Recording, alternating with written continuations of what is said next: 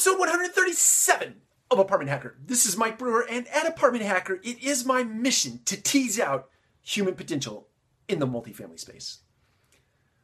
What do you want to be when you grow up? You've likely asked yourself this question, or you've asked somebody else this question, or somebody's asked you what that question or that question.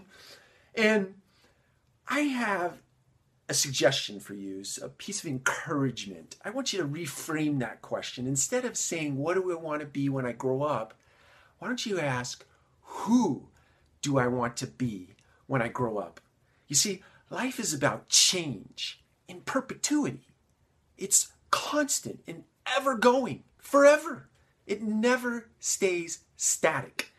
So it's not about a destination per se. You you may choose to be a doctor, you may choose to be an attorney, you may choose to be a multifamily professional, but that's not the end goal.